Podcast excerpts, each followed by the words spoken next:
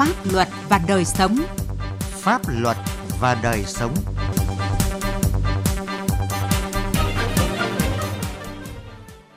Xin kính chào quý vị và các bạn. Chương trình Pháp luật và đời sống hôm nay có những nội dung sau. Tội phạm ma túy vùng biên xứ lạng diễn biến khó lường. Vụ phá rừng vườn quốc gia làm đường, gỗ đã đi về đâu? Lào Cai đẩy mạnh chống tham nhũng, thu hồi tài sản thất thoát. Pháp luật đồng hành.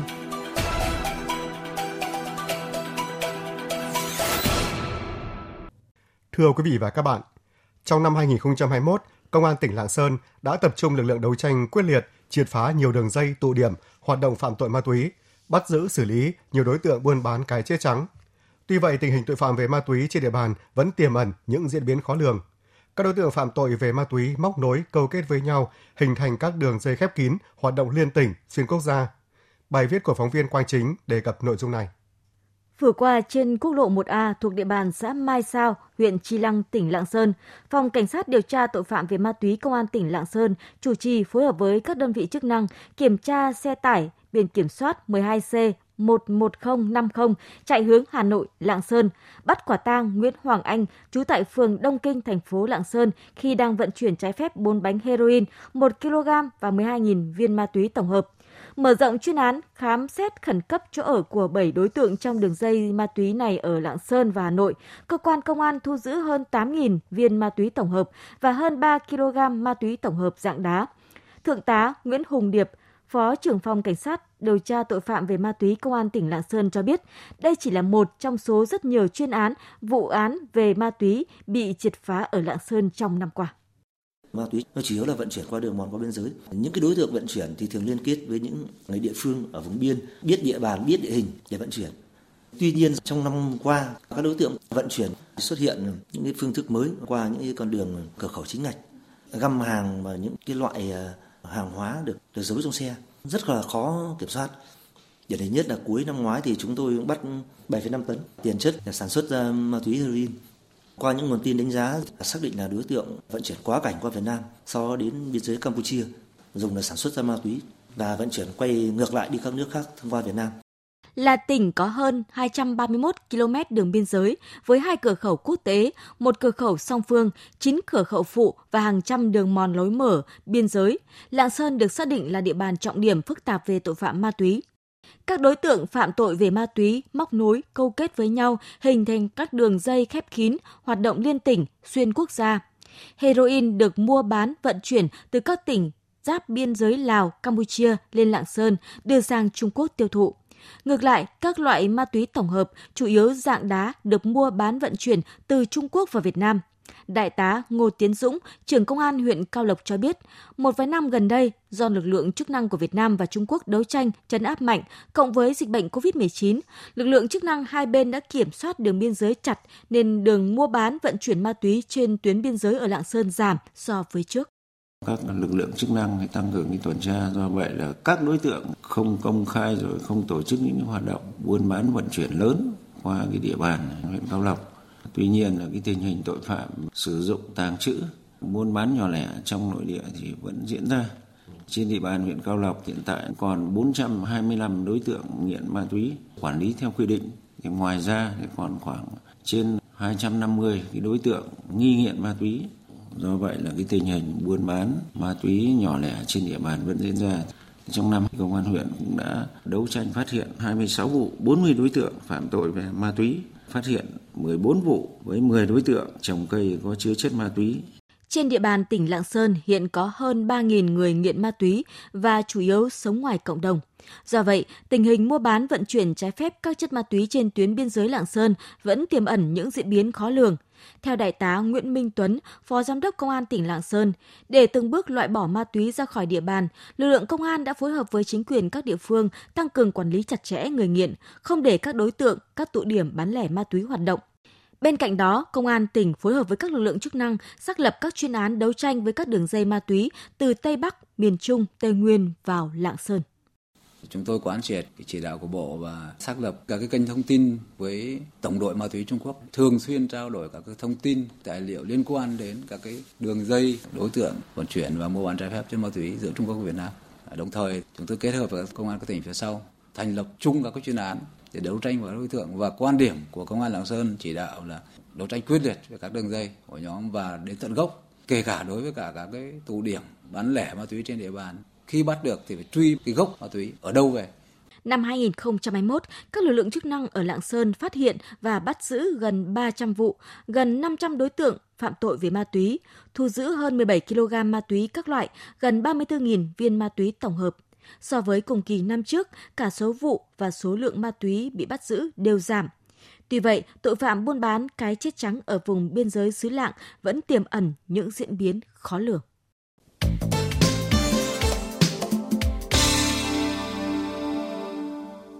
Thưa quý vị và các bạn, như Đài Tiếng Nói Việt Nam đã thông tin, hàng chục hecta rừng đặc dụng của hai vườn quốc gia Chư Giang Sin, tỉnh Đắk Lắc và Bi Đắp, núi Bà, tỉnh Lâm Đồng đã bị san ủi trái phép khi các đơn vị thi công dự án đường Trường Sơn Đông.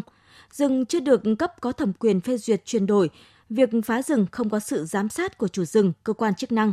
Vấn đề đặt ra là với một diện tích rừng đặc dụng lớn như vậy của hai vườn quốc gia bị phá trắng, khối lượng gỗ sẽ không hề nhỏ, hiện đã đi đâu về đâu. Bài vụ phá rừng vườn quốc gia làm đường, gỗ đã đi về đâu của Công Bắc, Quang Sáng, phóng viên Đài Tiếng Nói Việt Nam tại Tây Nguyên. Ngày 15 tháng 2, chúng tôi trở lại hiện trường phá rừng để làm đường Trường Sơn Đông thuộc các tiểu khu 22 và 26, lâm phần vườn quốc gia Bi Đúc Núi Bà, thuộc địa giới hành chính xã Đưng Cờ Nớ, huyện Lạc Dương, tỉnh Lâm Đồng. Tại đây, một con đường dài hơn 3 km đã được mở xuyên qua các trạng thái rừng hỗ giao lá rộng, lồ ô, rừng lá kim nghèo, rừng lá kim trung bình và đất trống của vườn quốc gia Bi Đúc núi Bà. Dọc theo lề tuyến đường, hiện nay chỉ còn lại rải rác dấu vết một số cây rừng bị san ủi, múc bật gốc, bị đất đá san lấp. Đi kiểm tra hiện trường, ông Thân Văn Hữu, Bí thư Đảng ủy kiêm Chủ tịch Ủy ban nhân dân xã Đưng Cờ Nớ, huyện Lạc Dương cho biết, việc san ủi rừng để làm đường diễn ra trong năm 2021. Chúng tôi trước cũng đi kiểm tra thường xuyên đấy thì cũng thấy là đơn vị đã thi công nhưng mà đơn vị à, thi công cũng không có liên hệ gì với lại chính quyền địa phương đặt vấn đề cũng như là báo cáo cũng như là các cái phương án à, thi công thì không được đơn vị à, thi công liên lạc làm việc với lại xã à, chúng tôi chỉ biết là đường này đang là đang thi công rồi cũng chỉ đạo anh em là bây giờ phải kiểm tra thường xuyên sẽ không để cho cái việc lợi dụng cái việc mà mở đường tạm này để xâm hại rừng cũng như là khai thác cái lâm sản trái phép. Ông Nguyễn Lương Minh, Phó Giám đốc Vườn Quốc gia Bi Đúc Núi Bà cho biết, để phục vụ dự án đường Trường Sơn Đông, Ủy ban nhân dân tỉnh Lâm Đồng đã có quyết định thu hồi 13,5 ha của vườn giao cho ban quản lý dự án 46. Theo quy định, việc thi công chỉ được tiến hành sau khi cấp có thẩm quyền phê duyệt chuyển đổi rừng, chính quyền và ngành chức năng địa phương tiến hành giải phóng mặt bằng, tận thu lâm sản, bàn giao mặt bằng. Tuy nhiên, khi chưa hoàn thành các thủ tục thì đơn vị thi công đã tự ý vào san ủi rừng. Việc này là trái các quy định của nhà nước và hiện vẫn chưa thể xác định khối lượng gỗ bị thiệt hại cây thì cũng có. Bên tri cục cũng đang đi xác minh. Ủy ban tỉnh đã chỉ đạo cơ quan chức năng làm rõ vào cuộc rồi. Rồi sau này sẽ kiểm kê làm rõ trách nhiệm của các bên thôi. Về phía vườn quốc gia Chư Giang Sin các cơ quan chức năng tỉnh Đắk Lắk bước đầu xác định các đơn vị thi công đường Trường Sơn Đông tại gói thầu D41 đã san ủi hơn 15 hecta rừng đi qua hai tiểu khu 1383 và 1402 khi chưa có quyết định chuyển đổi mục đích sử dụng rừng, chưa tận thu lâm sản. Hơn 7 km đường đã hình thành xuyên qua nhiều trạng thái rừng Ông Nguyễn Quốc Hưng, Chi cục trưởng Chi cục Kiểm lâm tỉnh Đắk Lắk cho biết, quá trình làm hồ sơ chuyển đổi rừng cho gói thầu D41 dự án đường Trường Sơn Đông, cơ quan chức năng đã xác định trữ lượng gỗ là hơn 260 mét khối. Phúc ra hiện trạng rừng chuẩn bị cho, cho hồ sơ chuyển đổi mục đích sử dụng rừng ấy. Thì 16,72 hecta này có một số diện tích rừng gỗ, trong đó cái trữ lượng rừng đó là 264 mét khối chưa có phương án tận thu là sao? Vì chưa có quyết định chuyển đổi mục đích sử dụng rừng. Sau khi mà có cái quyết định chuyển đổi mục đích sử dụng rừng, thì bước tiếp theo sẽ làm cái thiết kế bài cây để xác định cái lượng gỗ có thể ờ, khai thác ờ, tận tận thu. Với hàng chục hecta rừng đặc dụng được bảo vệ nghiêm ngặt của hai vườn quốc gia, khối lượng gỗ chắc chắn là không hề nhỏ. Thế nhưng, hiện trường hiện nay, toàn bộ cây rừng trên tuyến đường dài hơn 10 km đã bị phá trắng. Hiện chỉ còn lại dấu vết một số cây rừng bị vùi lấp ở ven đường. Điều dư luận quan tâm là số gỗ trên tuyến đường vừa mở xuyên qua rừng đặc dụng thuộc hai vườn quốc gia đã đi đâu, về đâu và ai phải chịu trách nhiệm cho việc tài nguyên quốc gia bị thất thoát.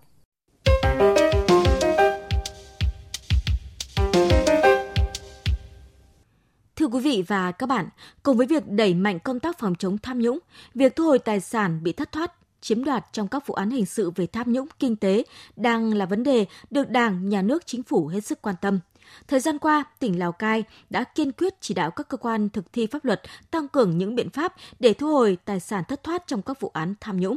cùng với các giải pháp ngăn chặn tham nhũng từ gốc. Năm 2018, cơ quan cảnh sát điều tra công an tỉnh Lào Cai đã khởi tố vụ án lợi dụng chức vụ quyền hạn trong thi hành công vụ xảy ra tại phòng tài nguyên môi trường huyện Bảo Yên, khởi tố bị can đối với ông Nông Minh Điệp, nguyên là cán bộ của đơn vị này. Ông Điệp đã bị Tòa án Nhân dân huyện Bảo Yên tuyên phạt mức án 7 năm tù. Sau khi có kết luận của cơ quan điều tra, Ủy ban Kiểm tra tỉnh ủy Lào Cai đã vào cuộc chỉ đạo xem xét kỷ luật những đảng viên có liên quan và thường xuyên đôn đốc để thu số tiền hơn 2 tỷ đồng thất thoát.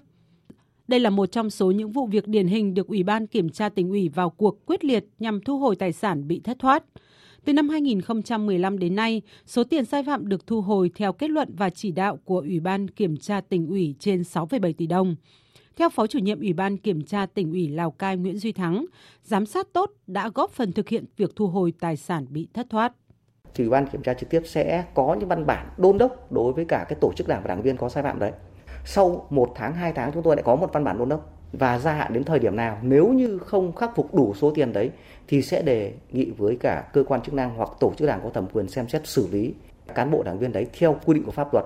Thời gian qua, thị xã Sapa là điểm nóng với nhiều vụ việc về tham nhũng tiêu cực khiến dư luận bất bình. Cùng với việc tăng cường công tác kiểm tra, giám sát tập trung vào các lĩnh vực dễ xảy ra sai phạm, xử lý nghiêm cán bộ vi phạm, thị ủy Sapa chú trọng đến công tác thu hồi tài sản của những vụ án liên quan đến tham nhũng, kinh tế, tăng cường phối hợp với các cơ quan tố tụng ngay từ khi phát hiện dấu hiệu vi phạm, nhằm tránh tình trạng tẩu tán tài sản tham nhũng.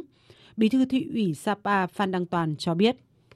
đối với các cái vụ án vụ việc tham nhũng à, tiêu cực ngoài cái việc xử lý đối với cán bộ đảng viên thì cái việc mà thu hồi những cái tài sản tham nhũng là một cái nội dung hết sức quan trọng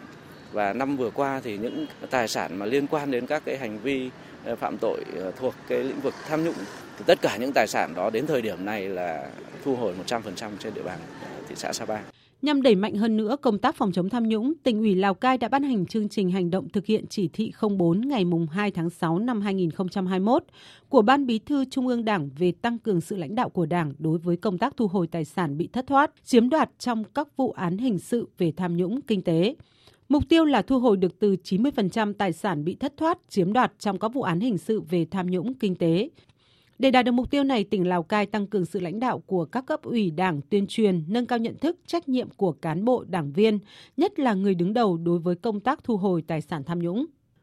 Theo Cục Thi hành án dân sự tỉnh Lào Cai, năm 2021 đã thụ lý thi hành 15 bản án, 77 việc thi hành án về tham nhũng kinh tế với số tiền phải thu hồi nhiều tỷ đồng.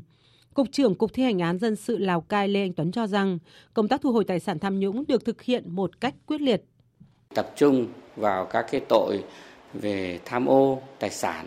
lợi dụng chức vụ quyền hạn trong khi thi hành công vụ, tội buôn lậu, tội buôn bán, tàng trữ hàng cấm và tội cho vay nặng lãi. Các cái khoản tiền phải thi án thì tập trung vào các cái khoản thu cho ngân sách nhà nước như là án phí, tiền phạt, tiền chi thu tài sản thu lợi bất chính, tiền à, bồi thường cho cơ quan nhà nước. Để phòng ngừa và chống tham nhũng, giảm bớt thiệt hại thất thoát về tài sản tham nhũng, tỉnh Lào Cai đã có nhiều biện pháp kiểm soát chặt chẽ tài sản thu nhập của những người có chức vụ quyền hạn.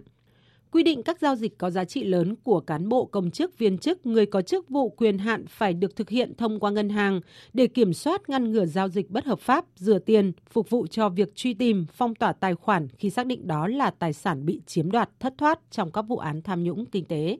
Cùng với đó tăng cường công tác phát hiện điều tra tập trung xác minh truy tìm những tài sản do phạm tội mà có, thuộc sở hữu của đối tượng, người nhà đối tượng hoặc tài sản nhờ người khác đứng tên, thực hiện nghiêm các quy định của pháp luật liên quan đến công tác kê biên, phong tỏa, thu hồi tài sản.